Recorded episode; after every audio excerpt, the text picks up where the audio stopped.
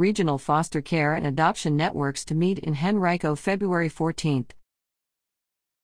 The foster care and adoption networks in Henrico, Richmond, Hanover, and Chesterfield will meet together Wednesday, February 14th, from noon to 1:30 p.m. at the Commons, formerly U-Turn, at 2101 Maywill Street in Henrico.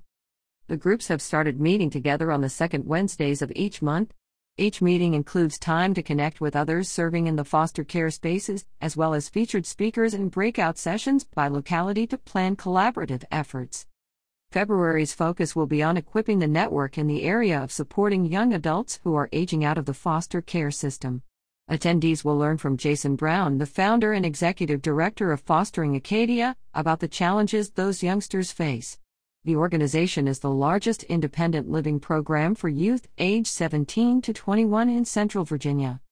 Gary Powers, the co founder and executive director of the Success Foundation, a nonprofit that provides a team based mentorship program to the same young adults, also will speak. For details or to register, click here.